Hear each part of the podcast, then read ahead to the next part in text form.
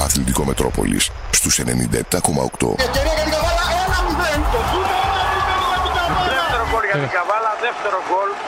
γκολ για την Καβάλα και 0-1 για την Καβάλα. Γκολ ο Βεβής είναι ξέντρα, 0-2 για την Καβάλα. Μετρόπολης Καβάλας 97,8. Ευκαιρία για την Καβάλα, το πλασέ 0-1.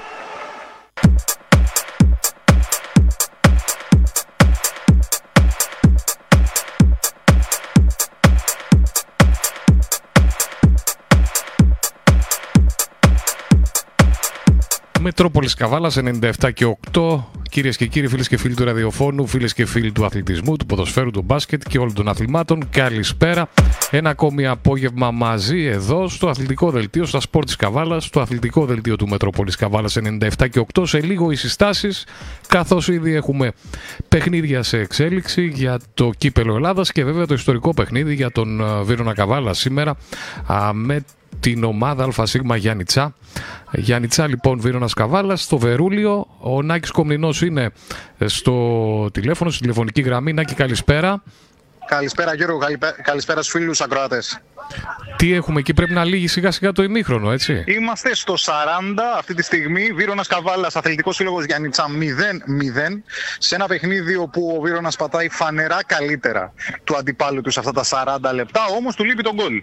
Έχει χάσει αρκετές αξιοσημείωτες ευκαιρίες. Είτε βρήκε απέναντί του καλά οργανωμένη την άμυνα των Γιάννητσών, είτε τον τερματοφύλακα της φιλοξενούμενης ομάδας, είτε απλά αστόχησε στην τελική φάση ο ποδοσφαιριστής στην εκάστοτε περίπτωση του Βύρωνα. Υπάρχει δηλαδή περίπου μία χούφτα, ας πούμε, φάσεις από την πλευρά του Βύρωνα που θα μπορούσε να είχε σκοράρει και να προηγείται αυτή τη στιγμή. Αυτό δεν έχει συμβεί. Από την άλλη πλευρά, ο Αθλητικός Σύλλογος Γιάννητσά προσπαθεί ουσιαστικά να εκμεταλλευτεί περιπτώσεις αντεπιθέσεων. Σε μια περίπτωση μάλιστα καρδιοχτύπησε λίγο η άμυνα του Βύρωνα, όμως τελικά η τελική προσπάθεια δεν ήταν κάτι το αξιόλογο, ενώ η καλύτερη στιγμή που ίσως θα έχουν να θυμούνται σε αυτά τα πρώτα 40 οι φιλοξενούμενοι είναι ένα κόρνερ που έγινε από τα δεξιά. Η μπάλα πέρασε από τα κεφάλια των αμυντικών του Βύρωνα, εκεί όμως δεν υπήρχε παίκτης της ομάδας των Γιάννητσών, με αποτέλεσμα να απομακρύνει τελικά η άμυνα του Βύρωνα και να μην υπάρξει κάποια τελική προσπάθεια. Από εκεί και πέρα ο κόσμος ο οποίος βρίσκεται στο Βερούλιο στάδιο δεν είναι πάρα πολύ, δεν είναι και λίγος. Θεωρώ ότι θα μπορούσε να έχει λίγο περισσότερο κόσμο δεδομένων των και καιρικών συνθήκων, θα πω εγώ, αλλά και αυτού που είπες, το ότι είναι ένα ιστορικό παιχνίδι για τον Βύρωνα. Είναι το ντεμπούτο του, ας το πούμε, σε αυτόν τον θεσμό του κυπέλλου Ελλάδος και ας ευχηθούμε να έχει και συνέχεια. Εντάξει, αυτό το ταξίδι. Να είμαστε ακόμα και σε καλοκαιρινή περίοδο. Ίσως ο περισσότερος κόσμος βρίσκεται σε, σε αυτή την οτροπία, ας πούμε, το mood, ας πούμε.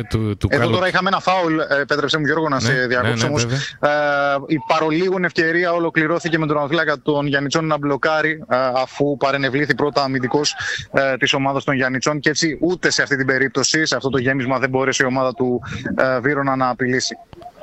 Καλύτερος λοιπόν ο Βύρωνας. Νάκη, όσον αφορά τον κόσμο, είχε περισσότερο το Σάββατο ή έχει σήμερα περισσότερο? Ναι. Το Σάββατο. Φανερά περισσότερο το Σάββατο. Το Σάββατο, έτσι. Μάλιστα. Ναι, φανερά περισσότερο. Και ίσως να επιβεβαιώνεται και αυτό που είπα στην επικοινωνία μας. Ότι ο περισσότερος κόσμος ήταν για τον Νάκη. Ναι. Ότι ήταν... ο περισσότερος κόσμος ήταν για να δει τα αποκαλυπτήρια της Καβάλας.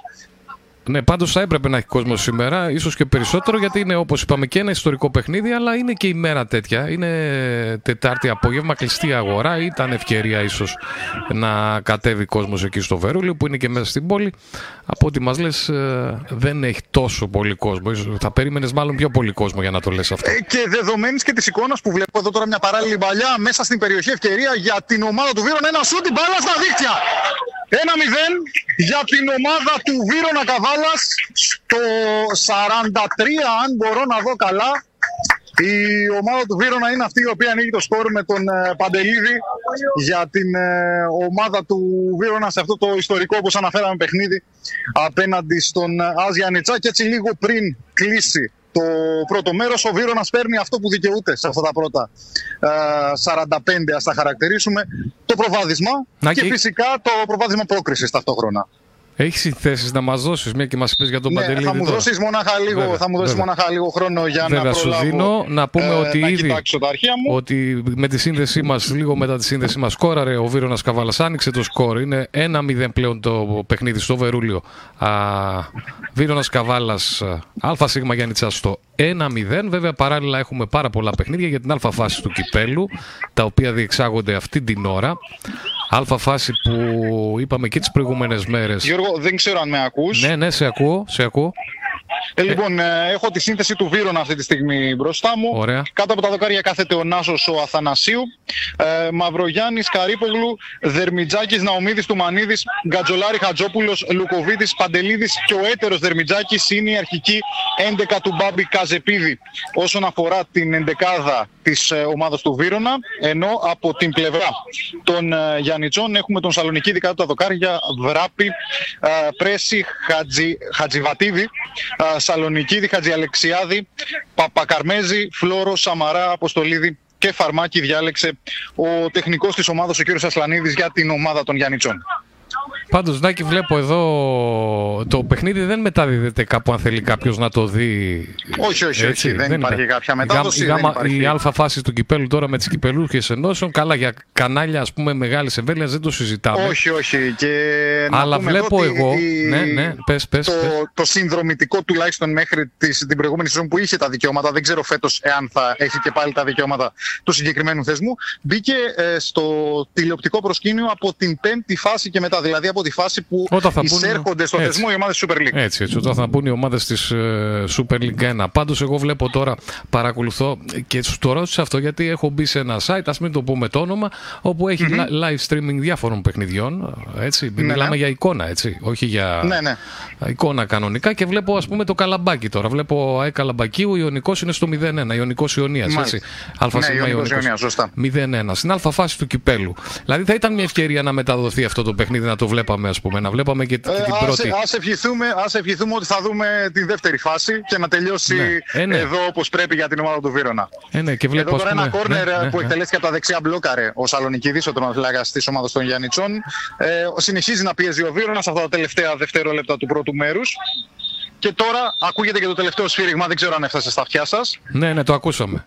Τέλος πρώτου μέρους λοιπόν στο Βερούλιο στάδιο. Ο Βίρονας Καβάλας, Αθλητικός Σύλλογος Γιαννιτσά 1-0 με τον Παντελίδη στο 43. Δίκαιο προβάδισμα, νομίζω ότι βάσει των ευκαιριών και του πώς πατούσε σε σχέση με τον αντίπαλό του ο Βίρονας, παίρνει αυτό που δικαιούται, το προβάδισμα στο παιχνίδι αλλά και στο θέμα πρόκριση για το κύπελλο Ελλάδας. Κάτι να εκεί που μας έλεγε και χθες ο κύριος Καζεπίδης που τον είχαμε τηλεφωνικά, μας έλεγε ότι είναι ένα ιστορικό παιχνίδι και βέβαια ο Βίρονας Καβάλας θέλει να πάρει την πρόκριση σε αυτό το παιχνίδι.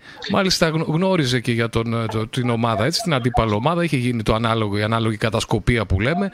Η ομάδα των ΑΣ Γιάννητσά είναι ομάδα της Α κατηγορίας, νομίζω, της ερασιτεχνικής εκεί στα Γιάννητσά τώρα πλέον. Σωστά, δεν είναι ομάδα γαμαεθνικής, είναι ομάδα τοπικού.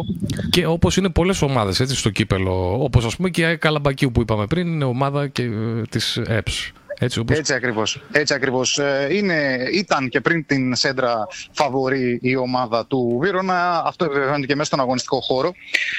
Το γεγονός δηλαδή ότι η ομάδα του Βίρονα έχει αυτό το προβάδισμα στα χαρτιά πλέον και στον αγωνιστικό χώρο. Αξιοσημείωτο και το γεγονός το ότι στην Καβάλα από την πλευρά των Γιαννιτσών ταξίδεψαν μόλις 14 ποδοσφαιριστές. Αυτό σημαίνει το ότι ό,τι και να γίνει ο τεχνικός της φιλοξενούμενης ομάδας δεν θα εξαντλήσει τις αλλαγές του, τις 5 που δικαιούται. Οπότε θα δούμε κάτι ουσιαστικά διαφορετικό. Δεν ξέρω αν υπάρχει κάποιο θέμα ή αν βρίσκεται υπό αναδιοργάνωση ο σύλλογος του Αθλητικού Συλλόγου Γιάννιτσα. Εντάξει, αν είναι ομάδα της ΑΕ, λογικό είναι να έρθει με 14 ποδοσφαιριστές τέτοια περίοδο, θεωρώ. Ναι, όχι μόνο. Το γεγονός ότι είναι Τετάρτη και αυτό σημαίνει ότι είναι εργάσιμοι. Βέβαια. Ότι αρκετοί δεν μπόρεσαν να ακολουθήσουν ένα τόσο μεγάλο ταξίδι. Αλλιώς τα πράγματα στα αεραστεχνικά. Αλλιώς τα πράγματα. Και μας έλεγε και αυτό μας το έλεγε χθες ο προπονητής, ότι κάποιοι ποδοσφαιριστές που δεν μπορούσαν να ακολουθήσουν στη ΓΑΜΑ Εθνική, το έχουμε ξαναπεί, λόγω εργασιών και υποχρεώσεων δεν ακολούθησαν την ομάδα του Βυρώνα από πέρσι στη φετινή ΓΑΜΑ Εθνική, έτσι. Έτσι ακριβώς. Όπως και συμβαίνει αυτό σε πολλές ομάδες. Τα έχουμε πει και τα έχουμε ξαναπεί. Λοιπόν, δεν ξέρω αν θέλεις κάτι να συμπληρώσουμε για να σε αφήσουμε εκεί για το ημίχρονο. Νομίζω πως αυτό το 1-0 να το κατοπτρίζει σωστά το προβάδισμα που έχει εντός του αγωνιστικού χώρου ο Βύρονας. Ίσως να μπορούσε να έχει πετύχει και κάποιο δεύτερο τέρμα σε αυτό το πρώτο 45. Παρ' όλα αυτά, θεωρώ ότι εκτός συγκλονιστικού απροόπτου, το τελευταίο σφύριγμα θα βρει το Βύρονα στη δεύτερη φάση του Κυπέλλου Ελλάδος. Εδώ θα είμαστε να δούμε και τα Βύρονας, 45. Ο οποίος εκπροσωπεί βέβαια ολόκληρη την Καβάλα, έτσι να το πούμε και φυσικά. Αυτό, να το ξαναθυμίσουμε ότι είναι ο μοναδικός εκπρόσωπος. Δεν υπάρχει άλλη ομάδα. Η Καβάλα δεν θα μπει, κανένας άλλος δεν θα μπει σε επόμενη φάση. Ακριβώς. Επειδή δεχθήκαμε αυτή την ερώτηση πολλάκι στο τελευταίο διάστημα και γιατί δεν συμμετάσχει η Καβάλα στο Κύπελλο Ελλάδος, να ξεκαθαρίσουμε ότι στον θεσμό του Κυπέλλου δικαίωμα συμμετοχής έχουν οι ομάδες της Super League, οι ομάδες της Super League 2 και οι κυπελούχοι των τοπικών ενώσεων. Ο Βύρονας ήταν νταμπλούχος την περσινή χρονιά εδώ στην Καβάλα, οπότε έχει αυτό το δικαίωμα. Ωραία, Νάκη, θα ξανασυνδεθούμε στο δεύτερο ημίχρονο. Θα κρατήσουμε και λίγο παραπάνω ίσως σήμερα την εκπομπή, ώστε να πάρουμε και το τελικό αποτέλεσμα εκεί από το Βερούλιο στάδιο. Ωραία, Γιώργο. Γήπεδο, μάλλον. Όχι στάδιο, γήπεδο. Ωραία. Από συνήθεια, από ταχύτητα. Ωραία. Να σε καλά, Γιώργο. Έγινε ένα και έγινε. Καλή συνέχεια. 1-0 λοιπόν στο Βερούλιο. Προηγείται ο Βύρονας στο πρώτο ημίχρονο. Ο Βύρονας που θέλει την πρόκριση, είναι ιστορική μέρα για το Βύρονα. Βύρονας Καβάλας ΑΣ Γιάννητσα 1-0. Στο ημίχρονο θα συνδεθούμε ξανά με τον Άκη Κομνηνό που βρίσκεται στο Βερούλιο, να πάρουμε εικόνες, να πάρουμε στιγμιότυπα, στοιχεία και βέβαια να πάρουμε και το τελικό αποτέλεσμα. Θα ξεκινήσει περίπου 6:30 το δεύτερο ημίχρονο. Θα ολοκληρωθεί το παιχνίδι περίπου 7:15, ακριβώς την ώρα που τελειώνουμε και εμείς. Λοιπόν, τώρα είμαστε στο Κύπελλο Ελλάδας, στο οποίο σήμερα είπαμε συμμετέχουν οι κυπελούχες ομάδες, όλες οι ομάδες που κατέκτησαν τα κύπελα στις ενώσεις τους, τοπικές ενώσεις. Βλέπω έχουμε ημίχρονο στα περισσότερα παιχνίδια, στο Καλαμπάκι 0-1, Καλαμπακίου ΑΣ Ιωνικός, που το έχω εύκαιρο και μπροστά μου σε live streaming. Και μπράβο στους ανθρώπους εκεί που το μεταδίδουν και σε live streaming. Υπάρχουν και άλλα παιχνίδια. Αν μπείτε στο ίντερνετ και ψάξετε λίγο, θα βρείτε και άλλα παιχνίδια από την αλφα φάση του κυπέλου. Από τοπικά βέβαια site, τα περισσότερα. Από τοπικά των περιοχών δηλαδή που γίνονται τα παιχνίδια, θέλω να πω. Οι μεταδόσεις των αγώνων της αλφα φάσης του κυπέλου. Να δούμε όλα τα παιχνίδια.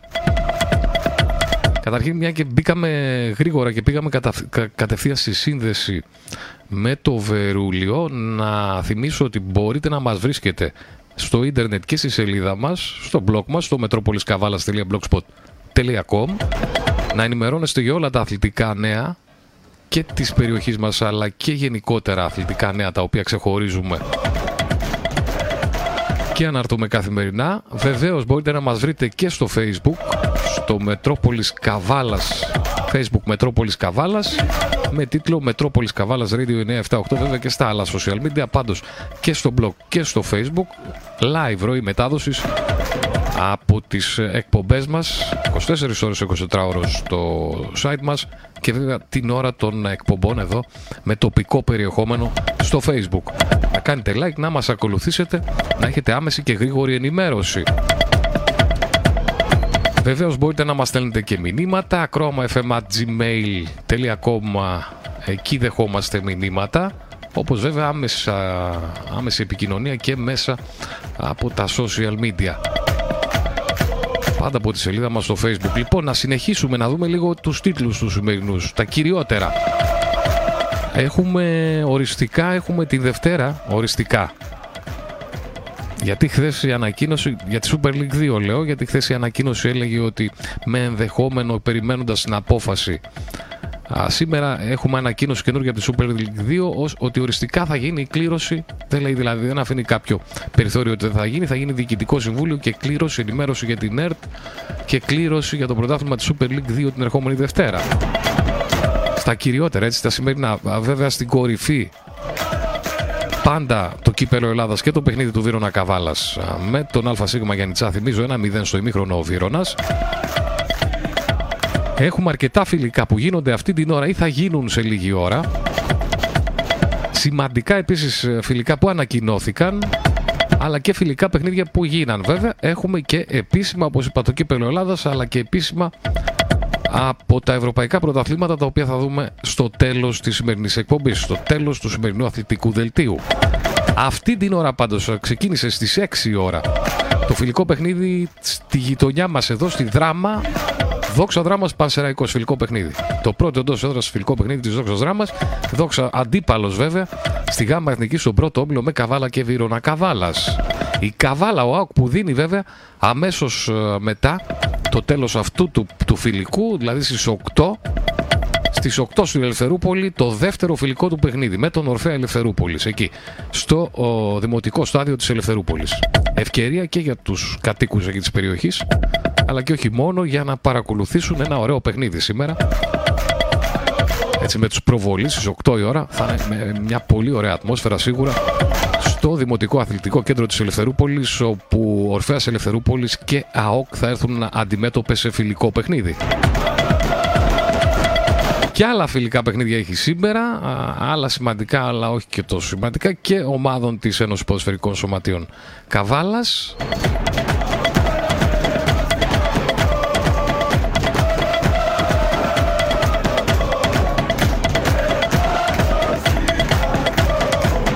Σε αυτά που έγιναν και έτσι έχουν ενδιαφέρον για μας που θα παίζουμε στη Γ' Εθνική, είναι αυτό του Καμπανιακού με τον Θερμαϊκό Θέρμης. Ένα φιλικό που έγινε τις προηγούμενες μέρες με τον Θερμαϊκό Θέρμης να επικρατεί με 1-3 στην χαλάστρα του Καμπανιακού. Και οι δύο θα βρίσκονται στην Γ' Εθνική την επόμενη, την φετινή σεζόν, την σεζόν 22-23.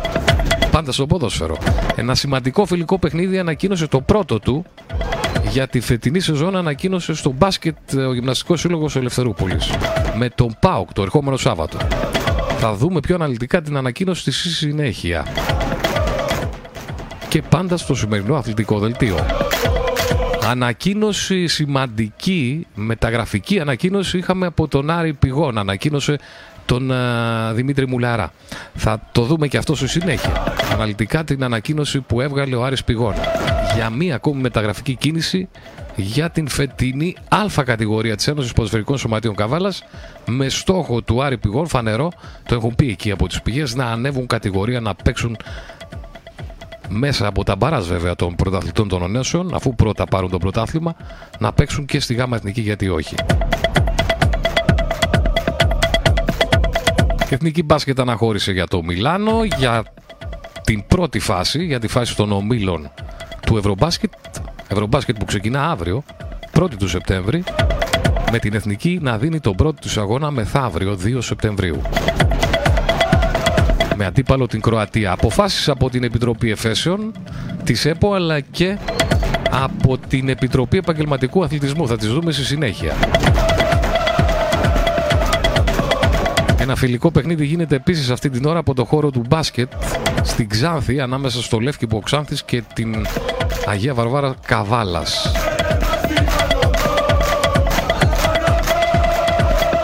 Μένετε συντονισμένοι, όλα αυτά και ακόμη περισσότερα θα τα δούμε αναλυτικά στη συνέχεια στο σημερινό αθλητικό δελτίο του Μετρόπολης Καβάλας, καθημερινά μαζί σας λίγο μετά τις 6 στο κορυφαίο αθλητικό ραδιόφωνο της πόλης.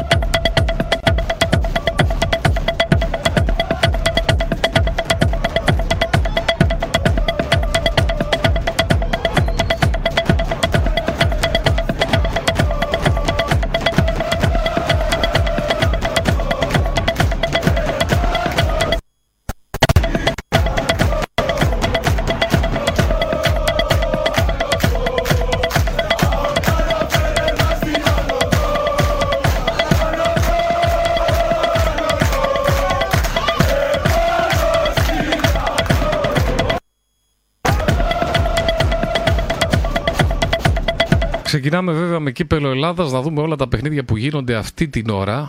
Τα περισσότερα παιχνίδια ξεκίνησαν στις 5:30 για το κύπελο Ελλάδας.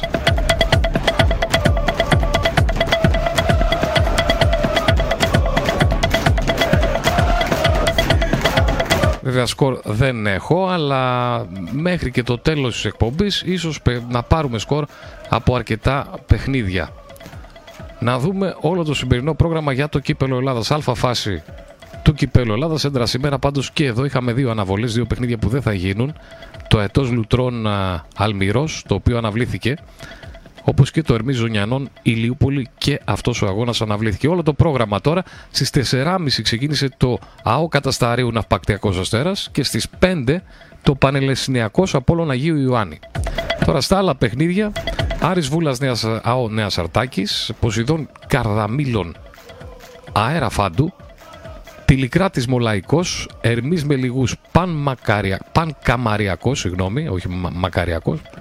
Πανκαμαριακός, Απόλλων Ευπαλίου Φίνιξ Νέας Επιδράβου, ομάδες τοπικές έτσι περισσότερες στην αλφα φάση του κυπέλου, και καλό είναι αυτό, γιατί όχι, και μακάρι να φτάσουμε σε ένα θεσμό κυπέλου που να περιλαμβάνει, αν είναι δυνατόν ρε παιδιά, να μην παίζουν οι ομάδες της ΓΑΜΑ Εθνικής.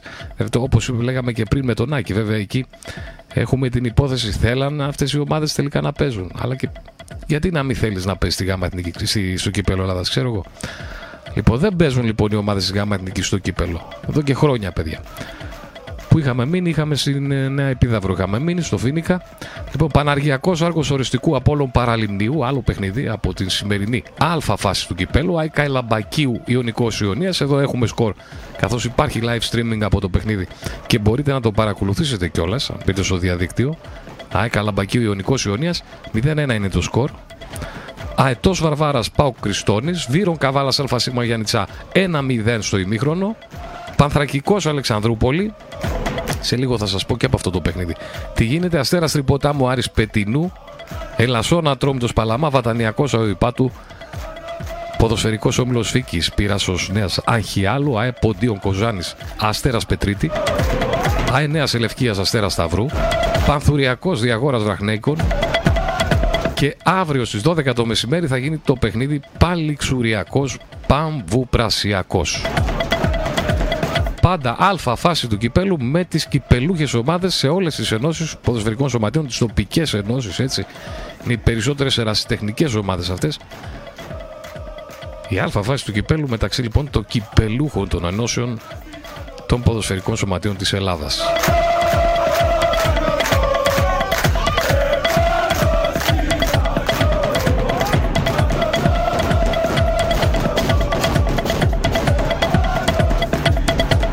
Αυτά με το κύπελλο προς το παρόν. Είμαστε στο ημίχρονο, ή μάλλον τώρα αυτή τη στιγμή ξεκινάει το δεύτερο ημίχρονο στα περισσότερα παιχνίδια για το κύπελλο Ελλάδας, και σε λιγάκι θα έχουμε πάλι πιο μετά σύνδεση με το Βερούλιο, να δούμε τι γίνεται εκεί με το παιχνίδι του Βύρωνα Καβάλας με τον ΑΣ Γιάννητσά. Θυμίζω ξανά για όσους τώρα συντονίστηκαν, 1-0 προηγείται ο Βύρωνας.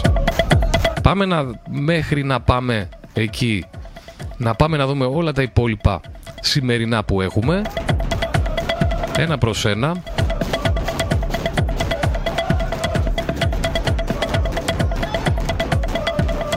Καταρχήν, πριν πάμε στα γενικότερα, μένοντας στο παιχνίδι του Βύρωνα, να πούμε ότι αρχικά ήταν προγραμματισμένο, έχει και αυτό τη σημασία του, αρχικά ήταν προγραμματισμένο το παιχνίδι του Βύρωνα Καβάλας να γίνει στο Ανθή Καραγιάννη.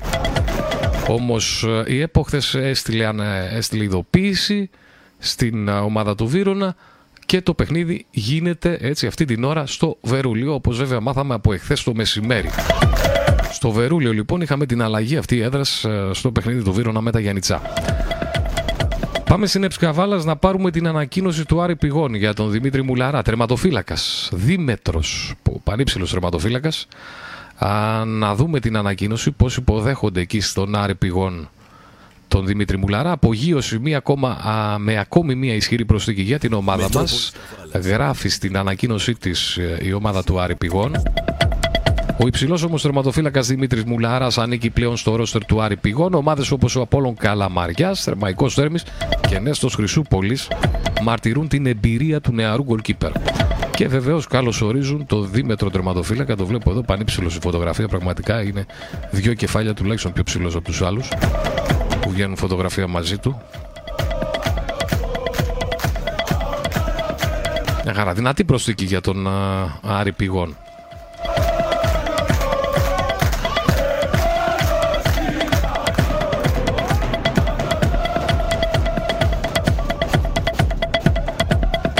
ευκαιρία να δοκιμάσει για δεύτερη φορά ποδοσφαιριστές.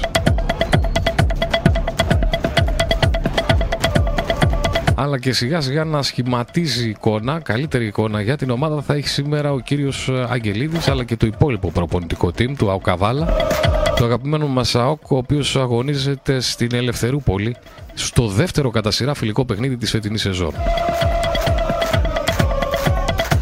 Η ομάδα της Καβάλας που το περασμένο Σάββατο το απόγευμα στο Βερούλιο έφερε 0-0 στο πρώτο της φιλικό παιχνίδι με το Βύρωνα Καβάλας. Βεβαίως καμία σημασία δεν έχουν τα αποτελέσματα, ειδικά αυτή την περίοδο, καθώς ο ΑΟΚ βρίσκεται στο ξεκίνημα ουσιαστικά της προετοιμασίας χωρίς να έχει οριστικοποιηθεί και το ρόστερ της ομάδας, έτσι το σύνολο του ρόστερ, αλλά και βέβαια χωρίς να έχουν την απαιτούμενη φυσική κατάσταση οι ποδοσφαιριστές, καθώς είμαστε, ξαναλέω, είναι ο ΑΟΚ στην αρχή της προετοιμασίας, ξεκίνησε για μία ακόμη χρονιά αργά, λόγω των ιδιαίτερων συνθήκων που διαμορφώθηκαν και πάλι για μία ακόμη χρονιά στα διοικητικά της ομάδας.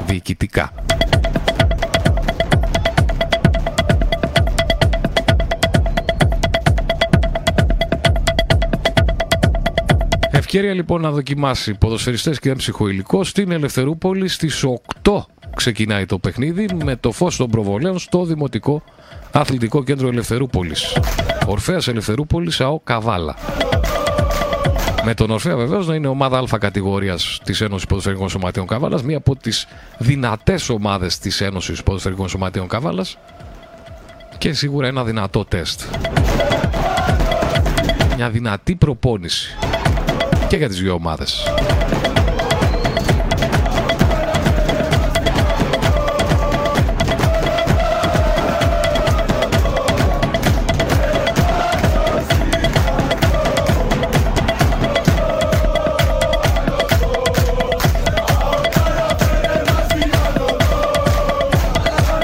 Στο άλλο φιλικό παιχνίδι που γίνεται, όπως έλεγα στο ξεκίνημα, στη γειτονιά μας, σημαντικό φιλικό παιχνίδι και αυτό για τη Δόξα Δράμας, αλλά και τον Πανσεραϊκό. Πανσεραϊκός που στο προηγούμενο φιλικό έφερε 1-1 με τον ΠΑΟΚ Β. Εδώ τώρα έχουμε Δόξα Δράμας Πανσεραϊκός, πρώτο φιλικό παιχνίδι για την ομάδα της Δόξας, της Δράμας. Πρώτο φιλικό παιχνίδι εντός έδρας, εκεί στη Δράμα, με κάλεσμα προς τον κόσμο και με 5 ευρώ γενική είσοδος σε αυτό το φιλικό παιχνίδι, όπου ο κύριος Κεσκεμενίδης θα έχει τη δυνατότητα για μία ακόμη φορά να δοκιμάσει σχήματα και ποδοσφαιριστές. Για τη Δόξα Δράμας που φέτος ξεκίνησε νωρίς τον προγραμματισμό της, από νωρίς η πρόσληψη του κύριου Κεσκεμενίδη και από νωρίς μεταγραφές και προγραμματισμός.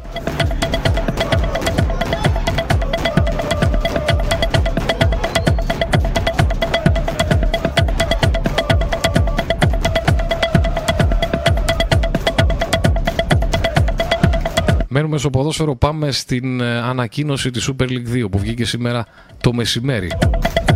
Διοικητικό συμβούλιο και κλήρωση την Δευτέρα, μας λέει Super League 2. Η ανακοίνωση όπως έχει από το site, το επίσημο site της διοργανώτριας, έτσι, της Super League 2.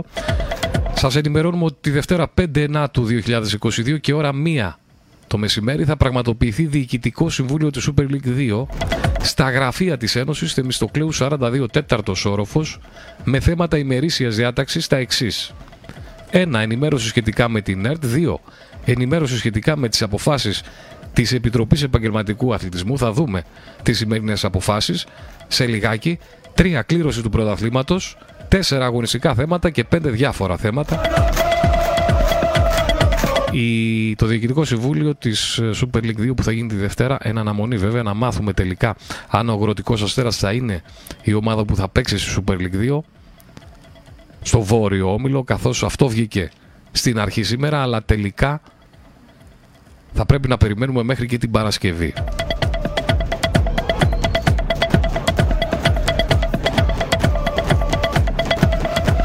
Γιατί μπορεί να βγει και η απόφαση, ακούγαμε πριν στο Μετρόπολη Θεσσαλονίκης, αλλά θα πρέπει να υπάρξει και ενημέρωση από την UEFA και τη FIFA κτλ.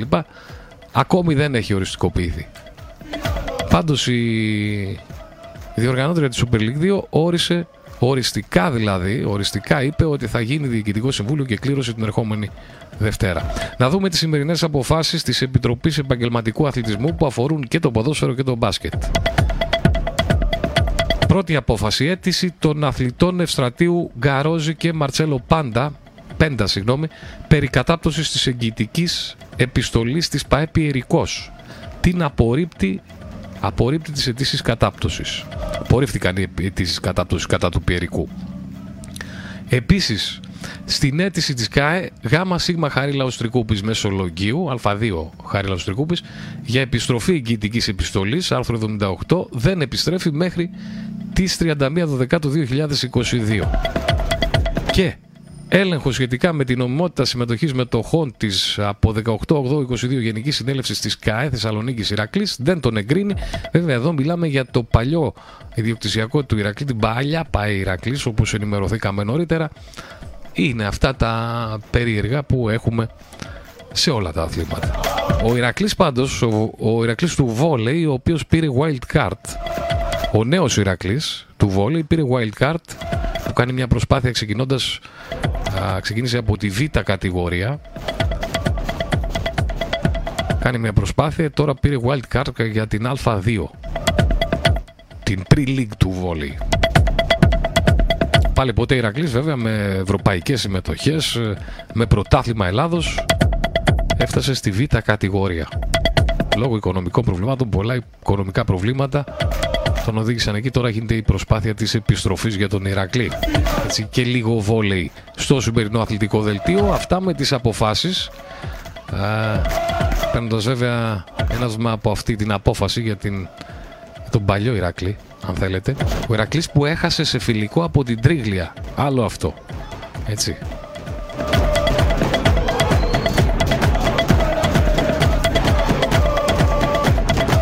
Πάμε μπάσκετ, είχαμε αυτή την ανακοίνωση του φιλικού. Πάμε στο μπάσκετ λοιπόν, την ανακοίνωση του φιλικού από την Ελευθερούπολη, τον Γυμναστικό Σύλλογο Ελευθερούπολης, που έχουμε πει ότι φέτος πάει για πολλά πράγματα εκεί στην Α2.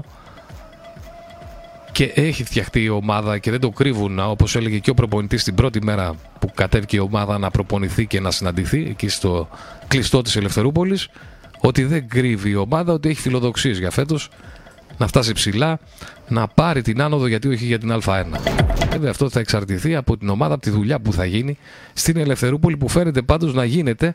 Το πρώτο φιλικό ήδη έχει προγραμματιστεί, θα γίνει το ερχόμενο Σάββατο και θα είναι ένα πολύ δυνατό φιλικό. Η ομάδα της Α1 με τον ΠΑΟΚ.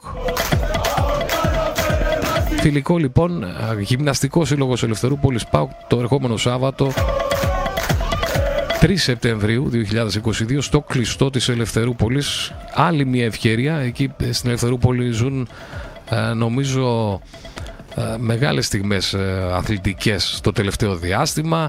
Είχαν και λόγω των εγκαταστάσεων βέβαια που υπάρχουν εκεί, καθώς μπαίνει στην Ελευθερούπολη πηγαίνοντας από εδώ από Καβάλα, καθώς έχουμε και πολλές σημαντικές διοργανώσεις και σε άλλα αθλήματα και στο στίβο, στον ανοιχτό στίβο, αλλά βέβαια και την ομάδα, την ποδοσφαιρική, την πολύ καλή, τον Ορφέα Ελευθερούπολης, αλλά κυρίως έτσι, την ομάδα του Γυμναστικού Συλλόγου Ελευθερούπολης, που τα τελευταία χρόνια βρίσκεται με πολύ καλές πορείες στην Α2. Με το κλειστό εκεί δίπλα στο γήπεδο ποδοσφαίρου, το κλειστό βέβαια της Ελευθερούπολης. Εκεί θα γίνει το φιλικό παιχνίδι του Γυμναστικού Συλλόγου Ελευθερούπολης με τον ΠΑΟΚ. Να δούμε την ανακοίνωση που έχει βγάλει η ομάδα. Ώρα για δράση απέναντι σε μια μεγάλη ομάδα. Πρώτο φιλικό παιχνίδι για την ομάδα μας. Εγώ θα πω και ευκαιρία για τον προπονητή να δει πώς πάει η προετοιμασία. Το Σάββατο λοιπόν στις 6 θα υποδεχτούμε τον ΠΑΟΚ στην Ελευθερούπολη. Ο Γυμναστικός Σύλλογος Ελευθερούπολης μεγαλώνει και φιλοξενεί πλέον μεγάλες ομάδες του ελληνικού πρωταθλήματος. Μεγάλη μας χαρά και τιμή ο αγώνας του Σαββάτου. Ευχαριστούμε το δικέφαλο του Βορρά που αποδέχτηκε την πρόσκληση. Παράλληλα ήρθε η ώρα να γνωρίσουν οι φίλαθλοί μας το νέο ρόστερ της ομάδας μας. Σάββατο 6 το απόγευμα, Γυμναστικός Σύλλογος Ελευθερούπολης ΠΑΟΚ. Καταλήγει η ανακοίνωση, η αγαπημένη μας αρρώστια ξεκινάει. Και μπράβο βέβαια στην Ελευθερούπολη. Και βεβαίως σημαντικό να γίνονται τέτοια παιχνίδια, έτσι, έστω και φιλικά, μεγάλα παιχνίδια στην περιοχή μας, αλλά και ειδικότερα εκεί στην περιοχή.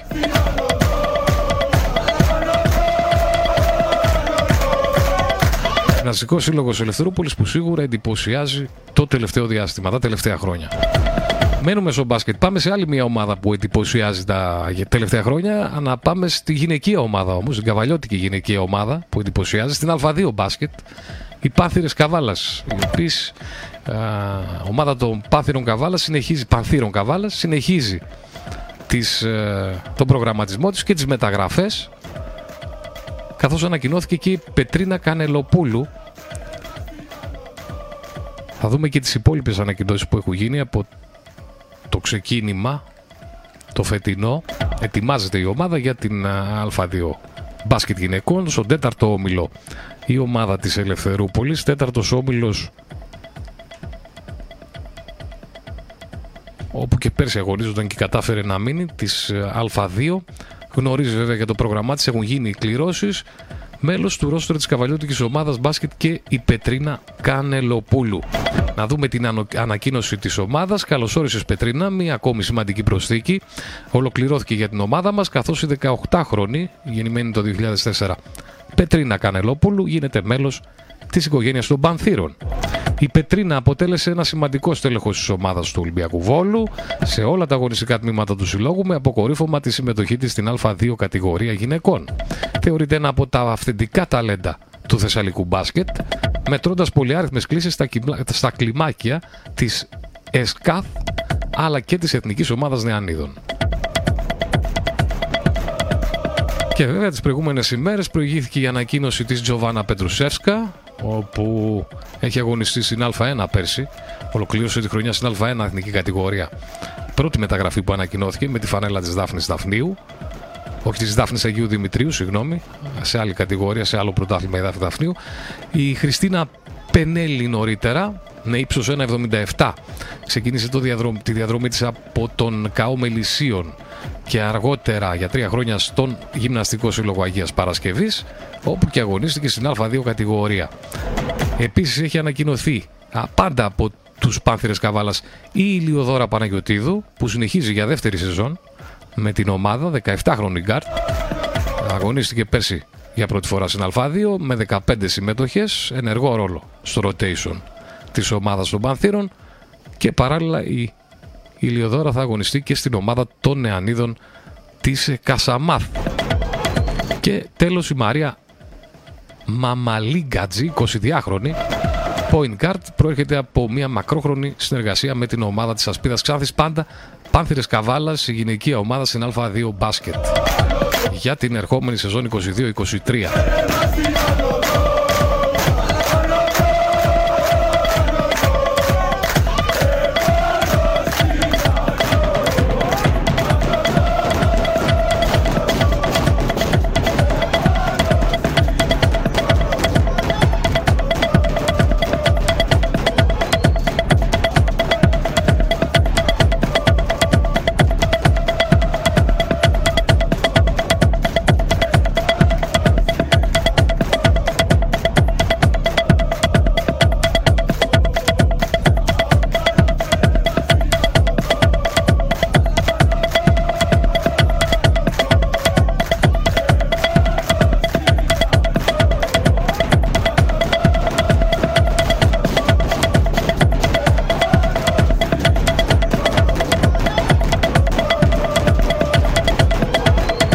Να μείνουμε στο μπάσκετ, να δούμε την αποστολή της εθνικής μας μπάσκετ. Εθνική μπάσκετ που αναχώρησε για την Ιταλία, για την πρώτη φάση, για τη φάση των ομίλων του EuroBasket 2022. Με πολλές προσδοκίες για την εθνική μας ομάδα. Με τον Γιάννη Αντετοκούμπο βέβαια στην ομάδα, στο ρόστερ. Πολύ δυνατή ομάδα η εθνική μας. Θεωρείται τρίτο φαβόρι και από την FIBA αλλά και από τον κόσμο γενικότερα που έχει ψηφίσει. Θεωρεί την Ελλάδα πρώτη, πάντως θεωρούνται η Γαλλία και η Σλοβενία νομίζω, και μετά έρχεται τρίτη η Ελλάδα ως φαβόρι για την κατάκτηση του Ευρωμπάσκετ, πάντα έτσι.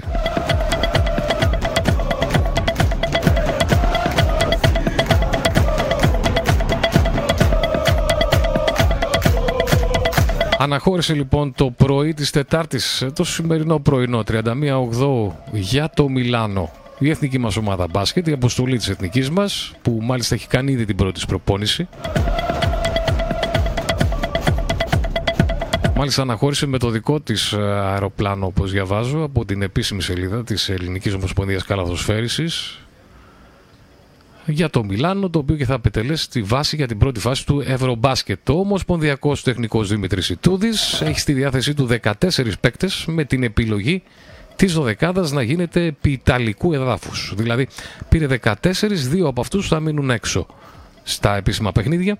Να δούμε τους 14 που έχει στη διάθεση του ο προπονητής της εθνικής μας, ο Δημήτρης Ιτούδης: Νίκα Λάθης, Κώστας Παπα-Νικολάου, Κώστας Λούκας.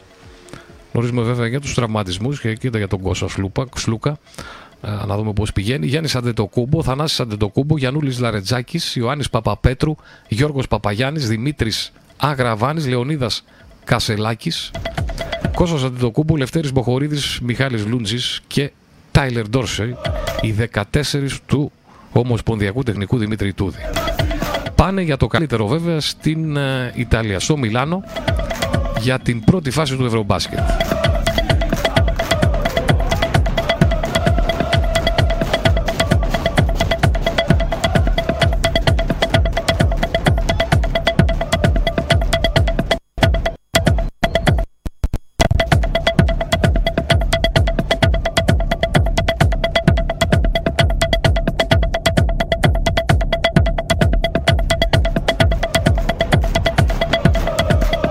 Ευρωμπάσκετ που, όπως λέγαμε, ξεκινάει 1η Σεπτεμβρίου, αύριο, έτσι, με τα πρώτα παιχνίδια. Η εθνική μας όμως και ο όμιλος της εθνικής ξεκινάει 2 του Σεπτέμβρη, έτσι, 6 ομάδες σε κάθε όμιλο. Ο όμιλος της Ελλάδας περιλαμβάνει Ελλάδα, Ιταλία, διοργανώτρια, Κροατία, Ουκρανία, Μεγάλη Βρετανία και Εστονία. Και μεθαύριο 2 Σεπτεμβρίου Ουκρανία, Μεγάλη Βρετανία στις 3 και 4, στις 6 Κροατία, Ελλάδα, το πρώτο παιχνίδι της εθνικής μας, και στις 10 Ιταλία, Εστονία. Πρώτη μέρα λοιπόν μεθαύριο για την εθνική. Μετά την επόμενη ακριβώς μέρα, 3 Σεπτεμβρίου, Παρασκευή, Σάββατο λοιπόν, 3 Σεπτεμβρίου, άλλο παιχνίδι με την Ιταλία, εκεί όπου έχουν εξαντληθεί τα εισιτήρια, έτσι. Το Ελλάδα-Ιταλία γίνεται στις 10. Σάββατο 3 Σεπτεμβρίου έχουν εξαντληθεί, εκεί έχουμε sold out σε εισιτήρια. Ελλάδα-Ιταλία, δεύτερο παιχνίδι της εθνικής μας. Μετά πάμε 5 Σεπτεμβρίου, Δευτέρα δηλαδή, 5 Σεπτεμβρίου, στις 6 το απόγευμα, Μεγάλη Βρετανία-Ελλάδα. Την 3η 6 Σεπτεμβρίου, στις 6 πάλι το απόγευμα, Ελλάδα-Ουκρανία. Και 6 το απόγευμα, στις 8 Σεπτεμβρίου, πάλι 6 το απόγευμα, Εστονία-Ελλάδα. Τα παιχνίδια της εθνικής μας στην φάση των ομίλων του Ευρωμπάσκετ. Ξαναλέω τους αντιπάλους: Ιταλία, Κροατία, Ουκρανία, Μεγάλη Βρετανία και Εστονία. Νομίζω η εθνική μας είναι πρώτο φαβόρη. Από εκεί και πέρα Ιταλία και Κροατία θα έδινα. Οι τρεις πρώτοι. Οι τρεις πρώτοι δεν περνούν. Οι τέσσερις, συγγνώμη. Τέσσερις πρώτοι, τέσσερις όμιλοι, έτσι. Τέσσερις πρώτοι περνούν, τέσσερις όμιλοι. Μετά γίνονται οι 16, πάμε στους 16. Τέσσερις όμιλοι, περνούν τέσσερις, πάμε στους 16 και έχουμε τα knockout παιχνίδια για το Ευρωμπάσκετ. Ξεκινάει αύριο πάντως τα πρώτα παιχνίδια.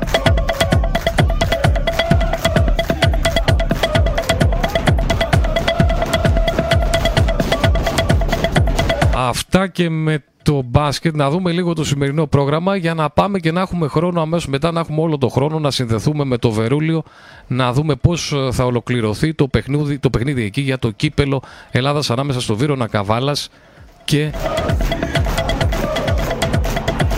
τον Αλφασίγμα Γιάννητσα. Να δούμε το σημερινό πρόγραμμα, τι έχουμε ποδοσφαιρικά στις ευρωπαϊκές διοργανώσεις, έτσι, στις ευρωπαϊκά πρωταθλήματα καλύτερα.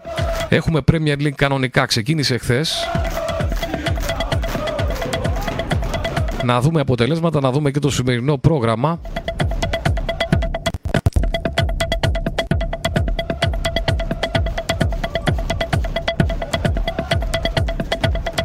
Premier League είχαμε και σέρια παιχνίδια χθες και σήμερα έχουμε κανονικά League One. Δηλαδή Αγγλία, Ιταλία και Γαλλία παίζουν κανονικά μεσοβδόμαδα αυτή την εβδομάδα. Leeds Everton 1-1 στα χθεσινά. Southampton Chelsea 2-1. Δεν ξεκίνησε καλά η Chelsea. Crystal Palace Brentford 1-1 και Fulham Brighton 2-1 για την Premier League στα χθεσινά. Και σήμερα στις 9.30 Arsenal Aston Villa, την ίδια ώρα Manchester City Nottingham Forest, Bournemouth Wolves και στις 10 παρατέταρτο West Ham Tottenham. Στις 10 το παιχνίδι της Liverpool με τη Newcastle.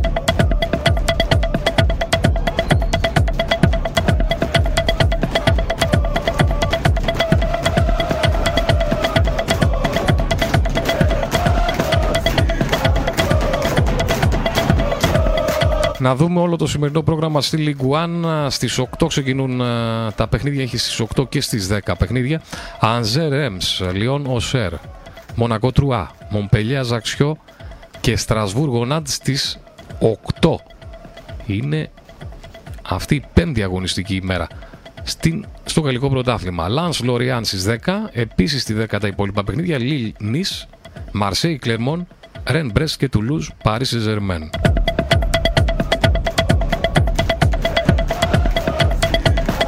Αυτά και με τη Ligue 1. Πάμε και στην Ιταλία, Σέρια, χθεσινά αποτελέσματα. Ίντερ Κρεμονέζε 3-1, Ρώμα Μόντσα 3-0, Σασουόλο Μίλαν 0-0.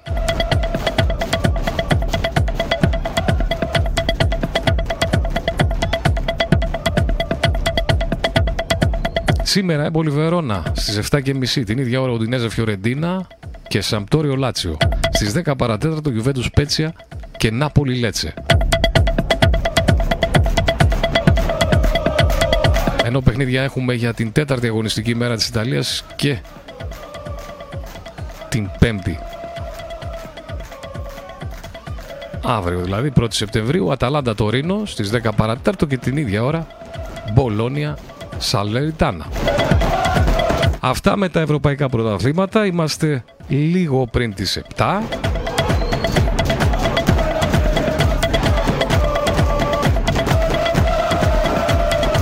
Όλα αυτά θα γίνουν σήμερα και στην Αγγλία και στα άλλα πρωταθλήματα που παίζουν. Το ελληνικό,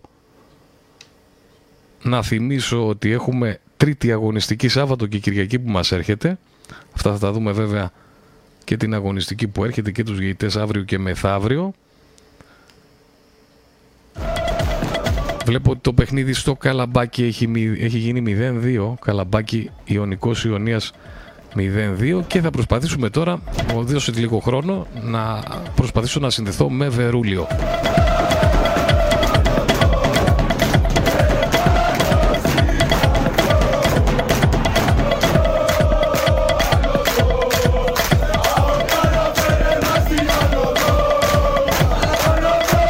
Είμαστε έτοιμοι κανονικά, πάμε τηλεφωνικά να συνομιλήσουμε με τον Νάκη Κομνηνό που βρίσκεται στο Βερούλιο. Δεν ξέρω αν έχει αλλάξει κάτι, Νάκη, να μας πεις καταρχήν.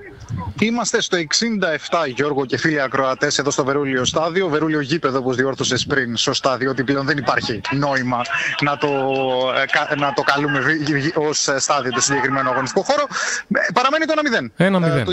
Τις δύο ομάδες τις χωρίζει το γκολ του Ιάσονα Παντελίδη από το 43ο λεπτό της αναμέτρησης. Είπαμε και ήμασταν, νομίζω, και σε ζωντανή μετάδοση όταν έγινε το 1-0 για τον Βύρωνα. Στο δεύτερο ημίχρονο βλέπουμε ότι έχει πέσει λίγο ο ρυθμός. Θα μου πεις, στο πρώτο ημίχρονο υπήρχε υψηλός ρυθμός στο παιχνίδι. Όχι, πολύ απλά ο Βύρωνας βλέπει ότι δεν χρειάζεται να κάνει και πολλά πράγματα παραπάνω. Συνεχίζει να έχει ένα low tempo στο παιχνίδι του, αλλά έχει την πρωτοβουλία των κινήσεων. Η ομάδα των Γιαννιτσών παίζει επιτοπλίστων πίσω από την μεσαία γραμμή.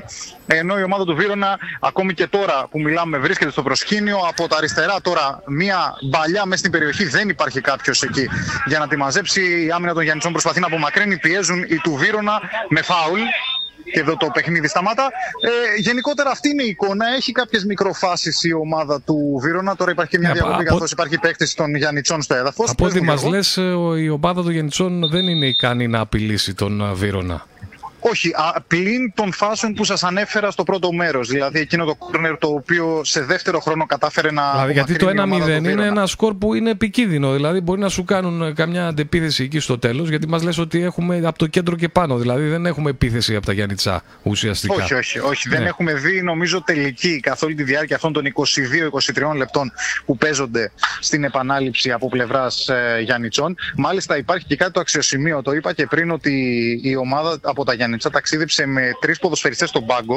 Ένας εξ αυτών ήταν ο αναπληρωματικός τερματοφύλακας, ο οποίος πήρε και θέση στον αγωνιστικό χώρο. Είχαμε δηλαδή αλλαγή τερματοφύλακα στην αλλαγή του δεύτερου ημιχρόνου. Όχι να μπει στον αγωνιστικό χώρο, στη θέση τερματοφύλακα κανονικά. Έγινε αλλαγή τερματοφύλακα δηλαδή. Έγινε αλλαγή τερματοφύλακα, ναι. Κάτι το οποίο δεν ξέρω αν έχει να κάνει με κάποιον τραυματισμό ή. Εγώ νόμιζα μέσα μπήκε να παίξει. Όχι μέσα. Τερματοφύλακα. Δώσουμε ένα λεπτό, Γιώργο.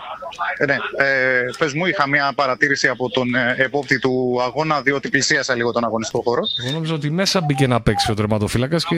Όχι. Αντικατέστησε τον βασικό τερματοφύλακα της ομάδας. Δηλαδή το βλέπουν και ως μια προπόνηση από ό,τι καταλαβαίνω αυτή, έτσι. Ουσιαστικά είναι ένα λίγο πιο δυνατό φιλικό προετοιμασίας. Τουλάχιστον αυτή είναι η αίσθηση που δίνει το παιχνίδι από πλευράς Βύρωνα. Δηλαδή γίνονται δοκιμές, βλέπουμε το ότι δεν θα μπει στη διαδικασία να καεί η ομάδα της Καβάλας. Σας είπα και πριν ότι φαίνεται η διαφορά πάντως της δυναμικότητας των δύο ομάδων, έτσι. Με διαγυμνού οφθαλμού. Νομίζω ότι αυτό το 1-0 είναι ουσιαστικά εύθραυστο μεν, αλλά αντικατοπτρίζει την πραγματικότητα το ότι ο Βύρωνας είναι το φαβορί αυτού του ζευγαριού. Και τώρα βέβαια μετά πάλι μεταξύ τους θα παίξουν αυτοί στη δεύτερη φάση, έτσι. Αυτοί που περάσουν, αυτοί που περάσουν από αυτή την πρώτη φάση οι κυπελούχοι των ενώσεων, πάλι στη δεύτερη φάση θα έχουμε μεταξύ τους παιχνίδια. Σωστά. Μία σέντρα τώρα μέσα στην περιοχή. Ο Χατζόπουλος θα πλώσει το πόδι, την μπάλα θα περάσει out. Άλλη μία στιγμή από πλευράς Βύρωνα. Έχει σίγουρα διψήφιο αριθμό ευκαιριών η ομάδα του Βύρωνα Καβάλας, η οποία όμως ξαναλέω έχει μονάχα ένα γκολ. Αυτό, όπως είπες και εσύ, μπορεί να θεωρηθεί κάτι το οποίο μπορεί είναι επικίνδυνο για την οικονομία του αγώνα. Ναι. Είναι επίφοβο, αλλά αν μας λες ότι είναι ένα μονότερμο ουσιαστικά, εντάξει, ίσως θέλει να προσέξει λίγο εκεί στις επιθέσεις ο Βύρωνας, λίγο στην προπόνηση να προσέξουν λίγο περισσότερο τον επιθετικό τομέα, να σκοράρουν. Όπως και να έχει, Γιώργο, νομίζω το ότι είναι μια περίπτωση όπου επειδή είναι νοκάουτ ένα παιχνίδι, πάντα εγκυμονεί κινδύνους, ακόμη και αν μια ομάδα θεωρείται φαβορή πριν την έναρξη αυτού. Το γεγονός ότι ο Βύρωνας Καβάλας προηγείται είναι τουλάχιστον κάτι το ευχάριστο. Δηλαδή το ότι δεν βρισκόμαστε αυτή τη στιγμή σε μια κατάσταση. Δεν βρισκόμαστε σε μια κατάσταση όπου τώρα αυτή τη στιγμή, επέτρεψε μου λίγο Γιώργο, διότι ο επόπτης έκανε παρατήρηση για το ότι βρέθηκα κοντά στον αγωνιστικό χώρο, οπότε επέτρεψε μου λίγο να απομακρυνθώ από αυτόν. Ωραία. Έλεγα λοιπόν το ότι ακόμη και το γεγονός ότι προηγείται ο Βύρωνας είναι κάτι το οποίο είναι θετικό, διότι δεν είναι απίθανο το outsider να προηγείται σε μια τέτοια αναμέτρηση που είναι τέλη Αυγούστου. Οι ομάδες είναι εν μέσω της προετοιμασίας τους κτλ. Είχε κάνει τη ζημιά αυτή, δεν ήταν που κάναν τη ζημιά στην Καβάλα τότε? Μπράβο, το θυμάσαι, το αναφέραμε και τη Δευτέρα. Η ομάδα των Γιάννητσών ήταν αυτή η οποία είχε υποχρεώσει σε πρόωρο αποκλεισμό την ομάδα της Καβάλας. Μια ομάδα της Καβάλας που τότε συμμετείχε ως κυπελούχος Καβάλας στον συγκεκριμένο θεσμό. Είχε κατακτήσει τον. Παρακαλώ. Το κύπελο Καβάλας τη σεζόν 17-18 απέναντι από τον έναντι του Βύρωνα Καβάλας. Και είχε παίξει ως κυπελούχος. Και ήταν και η ομάδα που κατέκτησε το πρωτάθλημα στη ΓΑΜΑ Εθνική. Δεν ήταν δηλαδή κάποια ομάδα η οποία ήταν αμεληταία σε δυναμική, αλλά πάλι η ομάδα του Γιάννητσών είχε βρει. Για τότε... την Καβάλα. Η Γιάννητσά τότε ήταν στην ΕΠΣ πάλι, έπαιζε τοπικά. Ήταν ομάδα ΓΑΜΑ Εθνικής τότε, αλλά όπως και να είχε, μιλάμε για μια ομάδα τότε της Καβάλας, η οποία ήταν μια ομάδα η οποία είχε στόχο πρωταθλητισμού, τον οποίο στο τέλος πέτυχε κιόλας, έτσι. Ναι, θέλουν προσοχή αυτά τα παιχνίδια. Βέβαια. Εντάξει, πάντως δεν είμαστε Αγγλία που γίνονται οι εκπλήξεις Νάκης στο κύπελο, Όχι, εντάξει, τώρα εδώ μιλάμε για κάτι πολύ διαφορετικό. Έλεγα εγώ πάντως νωρίτερα, ακόμη... Νάκη, πως θα μπορούσαν, το ξαναλέω, να παίζουν οι ομάδες της ΓΑΜΑ Εθνικής, έτσι. Θα μπορούσαν να παίζουν και να έχει γίνει έτσι, σαν την, ας πούμε, να δίνει τη δυνατότητα σε αυτές τις ομάδες των πιο χαμηλών κατηγοριών, αφού παίξουν μεταξύ τους, έτσι, και περάσουν αυτοί που περάσουν, σε κάποια φάση, τώρα 32 θα είναι. πόσοι θα είναι, να παίξουν και με πιο μεγάλες ομάδες. Σίγουρα, σίγουρα. Ίσως να είναι κάτι το οποίο το είπαμε και τη Δευτέρα. Δηλαδή θα μπορούσαν μία-μία κατηγορία να ανεβαίνουν αναφάση. Δηλαδή να παίξουν τώρα, ας πούμε, οι κυπελούχοι, να ξεχωρίσουν από τους 45, ας πούμε, ή 20, μετά να μπουν και οι της ΓΑΜΑ Εθνικής, να ξαναπαίξουν, να ξεχωρίσουν οι πάλι οι 20, ξέρω. Κάπως έτσι, κατάλαβες. Συμφωνώ, συμφωνώ και νομίζω ότι είναι κάτι το οποίο ίσως να το δούμε μέσα στα επόμενα χρόνια. Ναι, δηλαδή για να έχουν την ευκαιρία ότι... και αυτές οι ομάδες, γιατί και αυτό ουσιαστικά γίνεται στα ξένα πρωταθλήματα. Να και έβλεπα χθες το βράδυ αγώνες, γιατί είχε πρωτάθλημα Αγγλίας, αλλά είχε και κύπελα σε διάφορες χώρες. Και έβλεπα τώρα να παίζουν κάτι ομάδες, ας πούμε, μικρές με μεγάλες, έτσι, ερασιτεχνικές ομάδες με ομάδες πρώτης κατηγορίας στους πρώτους γύρους του κυπέλου. Και γίνεται γι' αυτό ακριβώς, για να έχουν τη δυνατότητα και οι φίλαθλοι αλλά και οι ομάδες αυτές να παίζουν με κάποια στιγμή και με πιο μεγάλες ομάδες. Να δουν πώς είναι, ρε παιδί μου. Ναι, ναι, ναι, σίγουρα, σίγουρα. Κοίταξε, νομίζω ότι η αλλαγή στην προκήρυξη του θεσμού, όπου έχει αυτή τη στιγμή τους κυπελούχους των ενώσεων στο κύπελο Ελλάδος, νομίζω πως είναι προς τη σωστή κατεύθυνση. Αυτό ναι, δεν το αμφισβητεί κανείς. Τώρα, αυτό που λες, νομίζω ότι είναι θέμα χρόνου να συμβεί, δηλαδή το να δούμε και τις ομάδες της ΓΑΜΑ Εθνικής από τις επόμενες σεζόν. Μέχρι τώρα νομίζω ότι το γεγονός ότι ήταν περισσότερες από 100 ομάδες στο συγκεκριμένο θεσμό ήταν αποθαρρυντικό, ναι, να βάλουν ακόμη 100 ομάδες. Ναι, ναι. Με τη μείωση των ομάδων παύλα ομίλων, νομίζω πως είναι κάτι το οποίο είναι εφικτό και ίσως να δούμε ταυτόχρονα και την απομάκρυνση των ομάδων της ΓΑΜΑ Εθνικής από τα τοπικά κύπελα, ίσως. Δηλαδή, αυτή τη στιγμή οι ομάδες της ΓΑΜΑ Εθνικής παίζουν στα κύπελα των ενώσεών τους. Αυτό ίσως να δούμε να σταματά από εδώ και πέρα. Ναι, γιατί ήταν η μόνη δυνατότητα που δινόταν, ας πούμε, σε ομάδες της ΓΑΜΑ Εθνικής να βρεθούν στο κύπελο. Εδώ το παιχνίδι συνεχίζεται, για να κάνουμε και ένα σχόλιο επί της αναμέτρησης. Το παιχνίδι συνεχίζεται, δεν έχει συμβεί κάτι αξιοσημείωτο, γι' αυτό και δεν με έχεις ακούσει να διακόπτω την ροή του λόγου σου και να συνεχίζουμε τη συζήτηση από αυτού. Το 1-0 παραμένει, καμία φάση μέχρι στιγμής, όπου οι δύο ομάδες νομίζω ότι έχουν αντιληφθεί κάθε μία το ρόλο της εντός του αγωνιστικού χώρου. Δηλαδή ο Βύρονας του φαβορί και η ομάδα των Γιαννιτσών του outsider. Μάλιστα, πάντα λοιπόν το 1-0 δεν ανησυχεί. Θα μείνουμε ένα και πόσο μένει, μένει κανένα δεκάλεπτο να λήξει, και τόσο πρέπει να μένει. Περίπου 18 λεπτά. Α, έχει τόσο. Οπότε, ναι. Οπότε προς το παρόν ας κλείσουμε λίγο, να σε πάρω σε κάνα δεκάλεπτο να πάρουμε το κλείσιμο. Να κλείσουμε και εμείς εδώ σιγά σιγά, να πούμε τα τελευταία.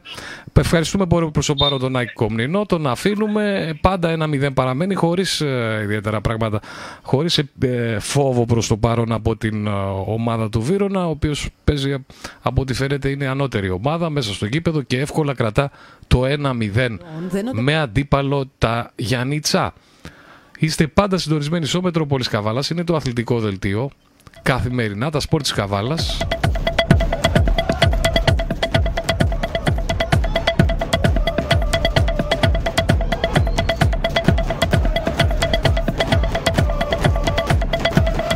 Πάρουμε μια ανάσα. Να δούμε κάποια τελευταία νέα που ίσως παραλείψαμε την προηγούμενη ώρα.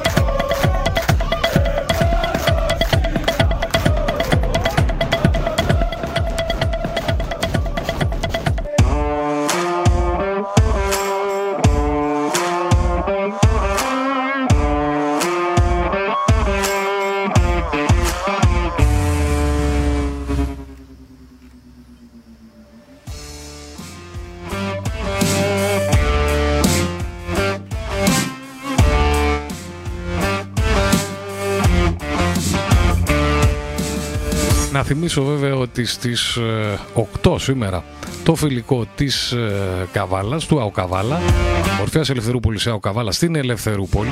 Στις 8 ξεκινά το φιλικό. Αυτό είναι το δεύτερο φιλικό για την ομάδα της Καβάλας, που βέβαια ανακοίνωσε, χθεσινή ανακοίνωση αυτή, και τον Γιώργο Ρουμπιέ, ο οποίος προσθέθηκε στο ρόστερ της ομάδας. Είναι ο 11ος που προσθέθηκε.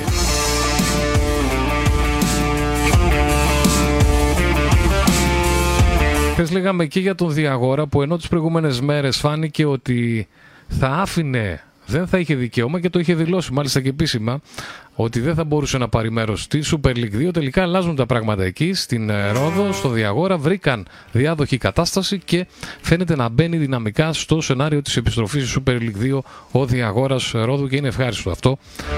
Απ' την άλλη είναι δυσάρεστο να βλέπουμε ομάδες να μην τα καταφέρνουν, να μην παίρνουν πιστοποιητικά, όμως από ό,τι φαίνεται και χωρίς πιστοποιητικό οι ομάδες θα μπουν κανονικά στη Super League 2 φέτος. Υπάρχουν άλλες δικλείδες εκεί, υπάρχει αφαίρεση βαθμών δηλαδή για τις ομάδες, όμως και αυτό, βρε παιδί μου, που διάβασα, δηλαδή τι λέει, θα παίρνουν μέρος μεν οι ομάδες χωρίς να έχουν πιστοποιητικό συμμετοχής, κάτι ανάλογο που συμβαίνει δηλαδή και στα αεραστεχνικά με τις ομάδες που δεν γράφτηκαν, ας πούμε, στα Μητρώα, και θα πάρουν κανονικά, δεν υπάρχει πλέον αυτό με το Μητρό, θα πάρουν κανονικά μέρος οι ομάδες και θα γίνουν κανονικά τα πρωταθλήματα. Γιατί αλλιώς δεν θα μπορούσαν να γίνουν τα πρωταθλήματα. Δεν μπορούσαν όλες οι ομάδες να έχουν αυτά τα δικαιολογητικά που ζητούσαν από το Υπουργείο για να μπουν οι ομάδες στο Μητρό. Δεν μπορούσαν να το κάνουν όλοι. Και μάλιστα είχαμε το φαινόμενο να δηλώνονται ένας προπονητής σε 5 ομάδες. Μετρόπολης Καβάλας 97,8. Δεν μπορούσαν λοιπόν οι ομάδες. Από ό,τι φαίνεται το ίδιο ισχύει και στις πιο πάνω κατηγορίες και στη Super League 2. Δεν έχουν όλες οι ομάδες πιστοποιητικό συμμετοχής. Υπάρχει εκεί η πρόβλεψη ότι η ομάδα που παίρνει μέρος χωρίς πιστοποιητικό συμμετοχής αφαιρούνται βαθμοί. Αλλά και αυτό δεν είναι πρωτάθλημα, ρε παιδιά. Έλεος δηλαδή, δεν είναι πρωτάθλημα. Παίζετε ποιήσεις όρις ένα τέτοιο πρωτάθλημα. Δηλαδή, τι να είμαστε, έλεγε πριν, άκουγα τον πρόεδρο του Αγροτικού Αστέρα που μιλούσε πριν στο Μετρόπολη Θεσσαλονίκης και έλεγε θα φτάσουμε να γίνουμε σαν την Καβάλα, παιδιά. Μας έχουν πλέον το περσινό που συνέβη στην Καβάλα, που κατέβηκε η ομάδα χωρίς ποδοσφαιριστές επαγγελματίες να παίξει σε επαγγελματικό πρωτάθλημα. Κατέβηκε η Καβάλα να παίξει και αυτό την υποχρέωσαν δηλαδή από τα ποδοσφαιρικά όργανα, από τις ποδοσφαιρικές αρχές της χώρας, και μετά σου λέει ο άλλος υπάρχει ένα κλίμα για την ΕΠΟ. Πώς να μην υπάρχει, ρε άνθρωπέ μου, κλίμα για την ΕΠΟ? Πώς να μην, τι καλό κλίμα να έχει για την ΕΠΟ, όταν αφήσατε την ομάδα να παίξει με ερασιτέχνες σε επαγγελματικό ποδόσφαιρο, πρωτάθλημα, έλεος. Και έλεγε ο πρόεδρος του Αγροτικού Αστέρα ότι θα φτάσουμε και εμείς να αγωνιστούμε έτσι, γιατί δεν βγαίνει η απόφαση. Περιμένουν να βγει η απόφαση οριστικά, να αγωνιστούν, αν θα αγωνιστούν Super League 2 και εκεί. Να συνδεθούμε πάλι με Βερούλιο, να τα αφήσουμε αυτά, γιατί όσο τα συζητάμε τόσο περισσότερο εκνευρίζομαι πραγματικά με αυτή την κατάσταση. Να πάμε στο Βερούλιο να μιλήσουμε με τον Άκη Κομνηνό που βρίσκεται εκεί, να κάνουμε άλλη μία σύνδεση, να πάρουμε το τελικό αποτέλεσμα, να τελειώσει αισίως βέβαια και αυτό το παιχνίδι εκεί στο Βερούλιο, να περάσει ο Βύρονας Καβάλα στην επόμενη φάση του κυπέλου. Είναι, θυμίζω, η αλφα φάση του κυπέλου. Στο 1-0 αφήσαμε το σκορ.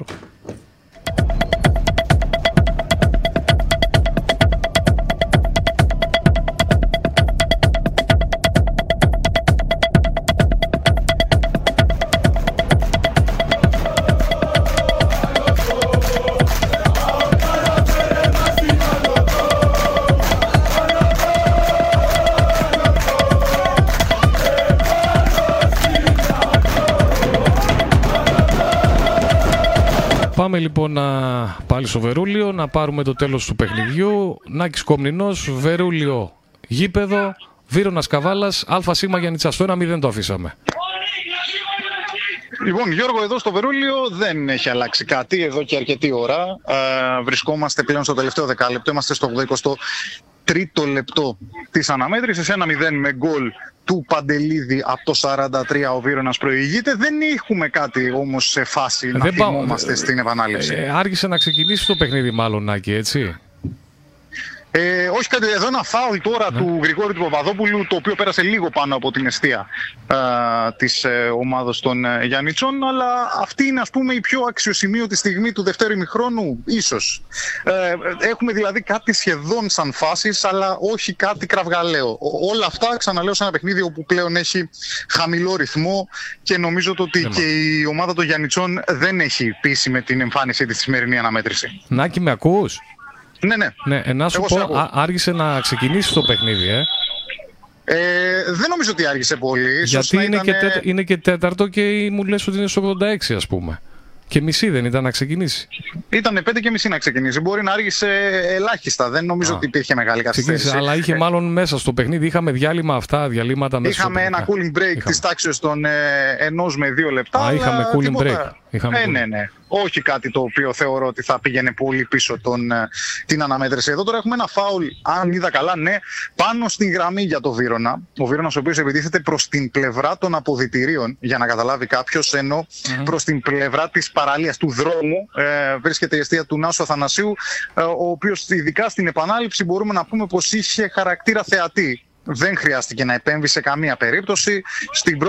Στο πρώτο 45 η ομάδα των Γιαννιτσών έγινε σε κάποιες περιπτώσεις λίγο απειλητική. Είπαμε, δεν είχε τη μεγάλη φάση. Είχε ίσως μια στιγμή που αναγκάστηκε, ξαναλέω, η άμυνα του Βύρωνα να διώξει ένα κόρνερ σε δεύτερο χρόνο. Αλλά από εκεί και πέρα, στην επανάληψη, ο Νάσος Αθανασίου θα μπορούσε να είχε κόψει κάλλιστα και εισιτήριο. Δεν νομίζω ότι έχει χρειαστεί να επέμβει. Κοίτα, τουλάχιστον με τα χέρια. Από αυτά που μου περιγράφεις, Νάκη, από ό,τι φαίνεται έγινε και καλή προετοιμασία στο Βύρωνα σχετικά με το παιχνίδι, δηλαδή ήξεραν πάνω κάτω τι πρόκειται να συναντήσουν. Εδώ η εκτέλεση φάουλ, να μια καλή στιγμή για το Βύρωνα. Ο τερματοφύλακας της ομάδας των Γιαννιτσών θα αποσοβήσει δεξιά χαμηλά στην γωνία του και στη συνέχεια η άμυνα των Γιαννιτσών θα απομακρύνει. Μια εκτέλεση πάρα πολύ καλή από τον Γρηγόρη τον Παπαδόπουλο, αν πρόλαβα να δω, η οποία πέρασε πάνω από το αμυντικό τείχος που είχε στήσει εκεί η φιλοξενούμενη ομάδα και κατέληξε προς την δεξιά γωνία του τερματοφύλακα της αιστείας μάλλον του ομάδα του Γιαννιτσών, με τον τερματοφύλακα της φιλοξενούμενης ομάδας να αποσοβεί το 2-0.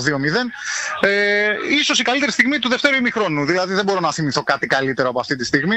Και γενικότερα τα θετικά στοιχεία που έχει δείξει ο νεαρός τερματοφύλακας της ομάδας του Γιαννιτσών σε αυτό το δεύτερο ημιχρόνο, που όπως είπαμε και πριν, μπήκε ως αλλαγή.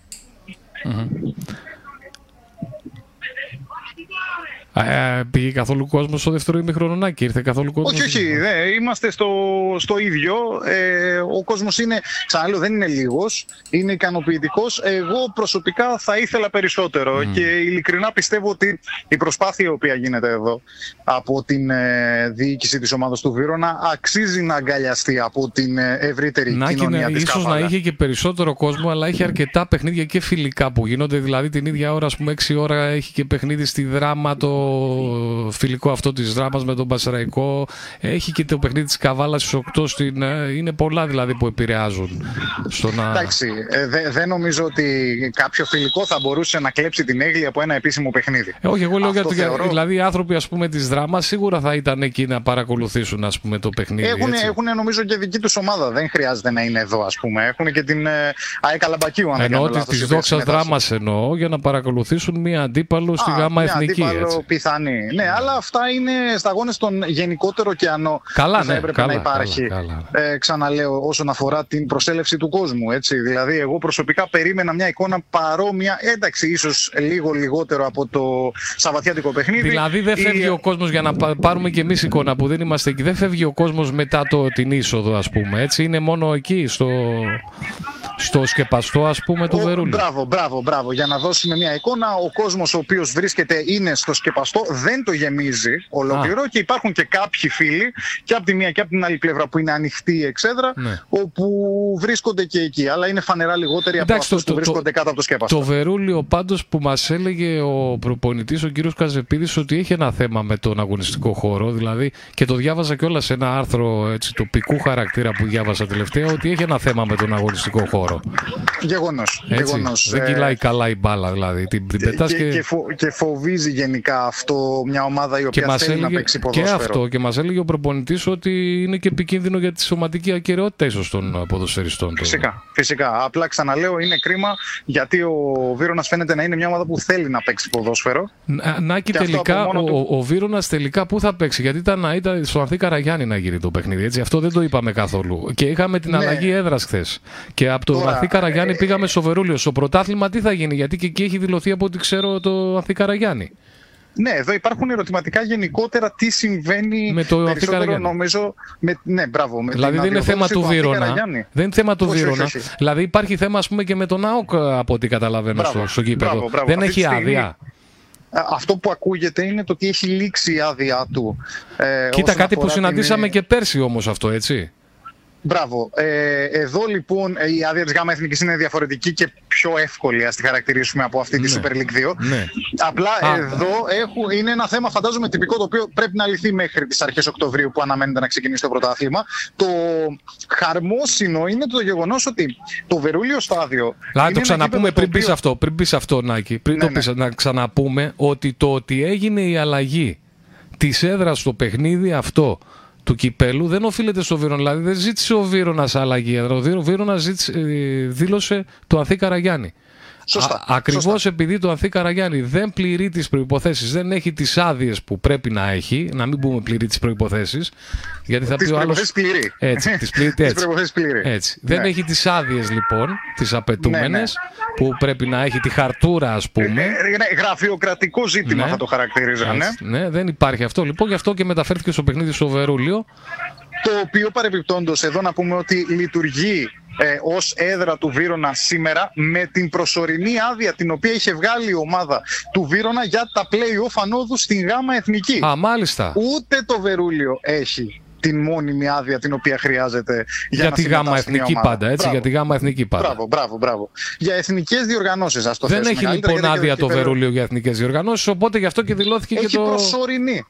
Έχει προσωρινή. Αυτή η προσωρινή έρχεται επειδή οι διαδικασίες είχαν κινηθεί. Η οποία κρατάει πόσο η προσωρινή, δηλαδή? Δεν έχω, μέχρι εκεί δεν έχω εικόνα.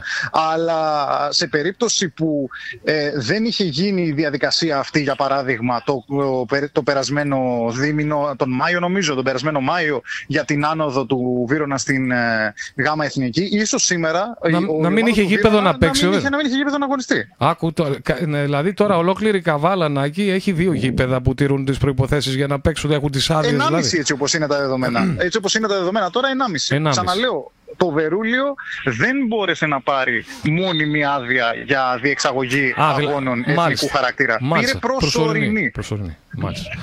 Μάλιστα, δηλαδή σε ολόκληρη καβάλα, στο νομό. Στο νομό έχει και το Χρυσούπολη. Μια ευκαιρία για την ομάδα του Βίρονα, τεράστια ευκαιρία από τον Παντελίδη, ο οποίος βγήκε στην πλάτη της άμυνας, στόπαρε, κατέβασε, πλάσαρε πρώτου τερματοφύλακα της ομάδας του Γιαννιτσών, όμως αστόχησε η μπάλα, έγλειψε το αριστερό κάθετο δοκάρι και πέρασε εκτός αγωνιστικού χώρου λίγα λεπτά, δευτερόλεπτα ίσως, έχουμε μπει ήδη στις καθυστερήσεις, πριν ολοκληρωθεί η αναμέτρηση. Εδώ να κλειδώσει την πρόκριση ο Βίρονας και να σκέφτεται ήδη την επόμενη φάση. Μεγάλη ευκαιρία για τον Βίρονα λοιπόν στο 91, με τον σκόρερ του τον Ιάσονα Παντελίδη. Μάλιστα, τελειώνει σιγά σιγά το παιχνίδι στο Βερούλιο. Ο Βίρονας, από ό,τι φαίνεται, και εκτός δεν υπάρχει νομίζω περίπτωση, περνάει στην επόμενη φάση, περνάει στη δεύτερη φάση του κυπέλου. Νομίζω πρέπει να είναι πολύ άτυχος. Αυτή τη στιγμή έχουμε ένα φάουλ μπροστά από τη μεσαία γραμμή. Και το παιχνίδι το σημερινό είναι ιστορικό, αλλά και το ότι περνάει είναι και αυτό ιστορική στιγμή για το Βίρονα. Είναι μια στιγμή την οποία νομίζω θα την θυμούνται πολύ καιρό εδώ και σίγουρα θα θέλουν να το ζήσουν το όνειρο του κυπέλλου Ελλάδος. Θυμίζω πως για αυτές τις ομάδες το να βρίσκονται όσο πιο μέσα στην κύρια διοργάνωση γίνεται είναι ένα όνειρο. Θυμίζω ότι ο αετός ο Φρενίος κυπελούχος Ελλάδος την σεζόν 19-20 έφτασε μία ανάσα από τον αγωνιστή κόντρα σε ομάδα Super League. Είχε αποκλειστεί τότε με 0-1 τον Απόλλωνα Λάρισα στη Super League 2, ενώ είχε αποκλείσει τον Θεσπρωτό της Football League ο αετός Εφρενίου εκείνη τη σεζόν. Έφτασε μία ανάσα και μάλιστα σε εκείνο το παιχνίδι, αν μου επιτρέπετε, θα κάνω και το σχόλιο του ότι θεωρώ ότι δικαιούταν τουλάχιστον μια ευκαιρία στην παράταση η ομάδα του Αετού. Δεν της δόθηκε ένα πέναλτι στο 80, το οποίο διαγυμνού θαλμού φαινόταν ότι ήταν, αλλά δεν της δόθηκε ποτέ και έτσι έμεινε εκείνο το 0-1, το οποίο ήταν και το τελικό αποτέλεσμα. Αν περνούσε θα αντιμετώπιζε την Ξάνθη της τότε Super League, έτσι. Τελικά δεν πέρασε και είναι όμως μια πορεία την οποία τη θυμούνται ακόμη και σήμερα στο Οφρήνιο. Αυτό ευχόμαστε και για τον Βύρωνα, να πω εγώ. Δηλαδή να φτάσει όσο πιο μακριά γίνεται και αν μπορέσει να αντιμετωπίσει και μια ομάδα από την υψηλότερη ποδοσφαιρική κατηγορία της χώρας μας. Αν αυτό δηλαδή μπορέσει να είναι εφικτό. Θυμίζω ότι μια από τις μεγαλύτερες βραδιές του τοπικού περιφερειακού, περισσότερο του περιφερειακού θα βγάλω το τοπικού, για το θεσμό του κυπέλου είναι τη σεζόν 17-18 που Άρη Σαββάτου αντιμετώπισε τον Ολυμπιακό για τον θεσμό του κυπέλου Ελλάδος. Σωστά. Μακάρι να ζήσει μια παρόμοια βραδιά και ο Βίρωνας Καβάλας. Πόσο έχει λήξει εκείνο, να θυμάσαι? 3-0 ή 0-1 ή 0-2. Ο Ολυμπιακός είχε κατέβει με ποδοσφαιριστές ούτε καν αναπληρωματικούς, με ρεζέρβες, αλλά δεν έχει καμία σημασία. Βέβαια δεν έχει. Δηλαδή... Το θέμα είναι ότι έχει γραφτεί ότι ο Άρης Σαββάτου έπαιξε στην πέμπτη φάση με τον Ολυμπιακό. Πέμπτη φάση του κυπέλλου. Σωστά. Τώρα εδώ ένα φάουλ για τα Γιάννητσά. Η Μπαλιά πάει εκτός αγωνιστικού χώρου, ναι. Ήταν πολύ δυνατή η εκτέλεση. Ίσως μια ευκαιρία εδώ για τα Γιάννητσά να κλέψουν κάτι. Νομίζω το ότι τα πράγματα έχουν πάρει την, ουσιαστικά την ροή τους προς το τελευταίο σφύριγμα. Ο Νάσος Νάκη, μια καλή πορεία μιας ομάδας έτσι, σε ένα θεσμό μπορεί να δώσει και το έναυσμα για μια περίοδο καλή αυτής της ομάδας και στην κατηγορία της. Φυσικά να πούμε ότι στο κύπελλο Ελλάδος υπάρχουν και οικονομικές απολαβές ανάλογα με τις φάσεις που προκρίνεται μια ομάδα, έτσι. Εντάξει, προφανώς αντιλαμβανόμαστε ότι η αποπληρωμή τους δεν γίνεται την επόμενη μέρα, δεν είμαστε στην Αγγλία, αλλά γενικότερα υπάρχει τέλος πάντων και κάποια οικονομική απολαβή. Τώρα... και αν φτάσεις να παίξεις την πέμπτη φάση έχεις και τηλεοπτικά έσοδα από το κανάλι που καλύπτει την διοργάνωση. Εδώ τώρα ευκαιρία για το Βύρωνα μέσα στην περιοχή, το πλασέ 2-0. Έστω και στην ίστατη στιγμή ο Βύρωνας κλειδώνει την πρόκριση ουσιαστικά στην τελευταία φάση ίσως του αγώνα. Μια μπαλιά η οποία βγήκε στην πλάτη της άμυνας. Έχω την αίσθηση ότι είναι ο Σιδηρόπουλος αυτός ο οποίος βρέθηκε εκεί. Πλάσαρε τον αντίπαλο τερματοφύλακα, η μπάλα πέρασε ανάμεσα από τα πόδια του αναπληρωματικού, όπως είπα και πριν, τερματοφύλακα της ομάδος του Αθλητικού Συλλόγου Γιάννητσών, για να γραφτεί το, όπως φαίνεται, τελικό 2-0 για την ομάδα του Βύρωνα. Νομίζω το δικαιούταν και ο Βύρωνας. Δηλαδή και η απόσταση, αυτά που μου λες όλη την ώρα αυτή, ήταν, δηλαδή, δεν ήταν για ένα 0 το παιχνίδι, ήταν για πιο εύκολη επικράτηση. Όχι, είχε έναν άκρος παθητικό ρόλο η ομάδα των Γιάννητσών, ειδικά στο δεύτερο ημίχρονο. Ο Βύρωνας δεν ανέβασε την απόδοσή του, να το πούμε αυτό, στην επανάληψη, αλλά αυτό δεν χρειαζόταν. Ναι, αλλά τους έπαιζε μονότερμα, δεν χρειαζόταν. Ναι, δεν χρειαζόταν κιόλας. Δηλαδή, όταν ένα μάξι περνάει κάποιο άλλο έχοντας περασμένη την τρίτη ταχύτητα, δεν ξέρω θα βάλει τέταρτη.